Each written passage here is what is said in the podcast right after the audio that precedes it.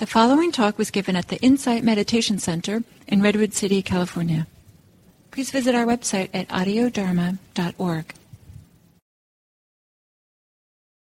So today I begin the next exercise in the discourse on the four foundations for mindfulness, for awareness.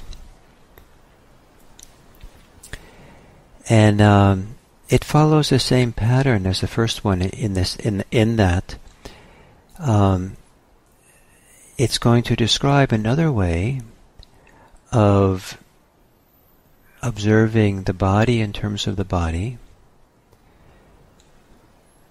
ardent, aware, clearly comprehending, having put aside uh, greed and distress about the world, for the world. And um, so this is a relatively, you know, mature mindfulness state to be in, to be able to observe the, the simplicity of the body in regards to the body, ardent, clearly comprehending, and aware, having put aside grief, greed and distress for the world. Some people practice mindfulness so they can not be caught in greed and distress. So, but that can happen. And when it happens, then the practice can go from there. So that's kind of like a little bit the goal. And then these 13 exercises are the means. So that's why I, translate this text, the four foundations for mindfulness. Classically it's called of mindfulness, but it's, it's, the purpose is for developing this clear awareness, which I call mindfulness. And um, so, how do we do that? Well, we can also do this with the second exercise. If you do the second exercise, well, that becomes a platform or foundation from which to go through the steps of the refrain, to have this more awareness that's open both to external and internal, uh, to have this uh, ability to see the inconstant nature of the experience, and with the help of that inconstancy of impermanent nature of phenomena, experiences, um, to uh, uh, abide in a very simple, lucid awareness where there is no greed, no clinging to anything at all. So that's the pattern.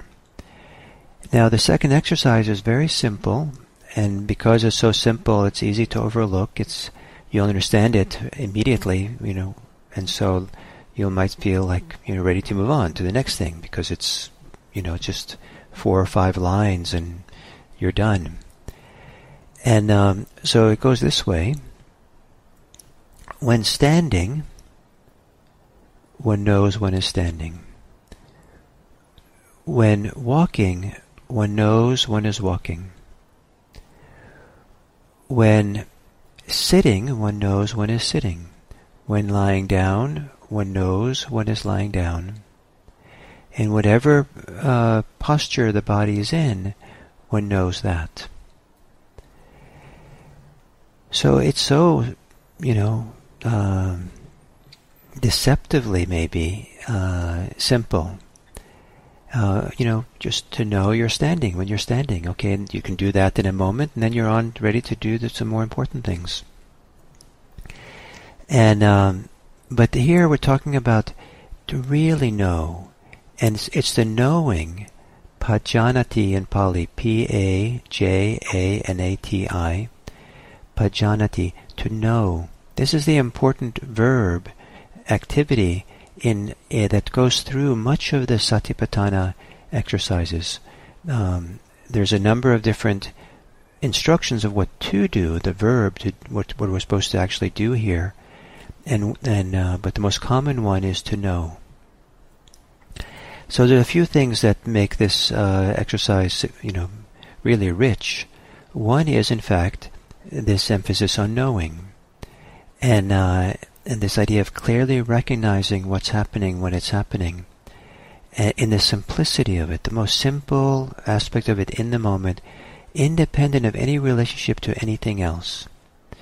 So, uh, uh, at the moment, I'm feeling comfortably, but I feel a little bit cool. The windows are open here in this room. It's a little bit cool outside. So I feel cool. So I know that I'm cold. I could add on top of that, why is it cold in the room? Maybe the windows are too much open. Um, I wonder how long the windows have been open. How long should I sit here being cold? And uh, maybe I'll get chilled if I stay here too long. And so all that commentary and questions, which might be reasonable in some circumstances, but what it does is that um, it, uh, it can take us away from the most simple, relaxed, present moment awareness of the simplicity of just being feeling a little cool, feeling cool, coolness, and and feeling it in and of itself as if it deserves or to be respected for what it is in and of itself. You know, it is in a sense also can be seen as a message that I should pay attention maybe if I was really cold. But uh, it just, um, uh, but to be just to as if it's worth worthy of just knowing for itself. Because what we're doing here in mindfulness practice is going in a different direction than the mind usually goes. Uh, so the, all those concerns I have, why is the windows open? How long can I sit here? Um, you know, those kinds of questions. Imagine that those are like um, the horizontal plane of life. And um, the um, and vipassana mindfulness is the vertical dimension in a sense that it allows us to penetrate and go deep. So the simplicity of just knowing something like cool, coldness, in and of itself, is a doorway to a deeper entry into that experience to really penetrate and see deeply into the experience until we start seeing something that's liberating and freeing in that experience. And so the idea is to really be there with that. In a, but not to, when I use the word really being there, I can imagine some people steel themselves up and are going to try hard. But this is meant to be very trusting, the very simple, relaxed knowing. So to know when you're walking, you're walking, um, means that you're not distracted. You're not thinking about all kinds of issues in your life and problems you have, uh, or wonderful things you can contemplate as well. The mind thinking is a fine thing to do, but there's also something wondrous about the times we can go really simple and just know I'm walking. Now, in the in the horizontal mind that has many concerns and interests, that can get boring very quickly. But in the vertical mind that can go really deep, it opens up to something really special. The first time that I experienced that in my life was uh, really experienced it in some palpable, strong way. Was when I lived for uh, when I was about 20, 21, I lived alone for a, a week on a farm and I'd never been alone for that long. Didn't talk to anyone for the week, and or see anyone really. Um, and um, and uh, I wasn't meditating, but uh, I was kind of like uh, uh as the days went along, uh, everything started to glisten. Everything started to be this clarity to it, and I would see something. You know, I see an object, and it was like it was shining if I had a thought, the thoughts were just kind of like, um, like uh, one, uh, um, a wonder to see. Uh, there's a thought arise. It was a clarity to it that uh, I'd never experienced before. It didn't really matter what I was thinking. It was just this clear thinking, and there was all this space, I guess, and stillness and quiet around which I could just have this very simple knowing of each thing and it was uh, life changing for me. Um, it's one of the conditions that probably led to me being here and teaching was um, appreciating and valuing this intimacy and clarity and simplicity and brightness and vibrancy of just being present in the moment for this little thing um, and knowing it. And so that felt like uh, um, maybe deep. And uh, so um, the um, um, So to know you're walking as you walk, to know you're standing as you stand, to know you're uh, sitting when you're sitting, to know when you're lying down when you're lying down.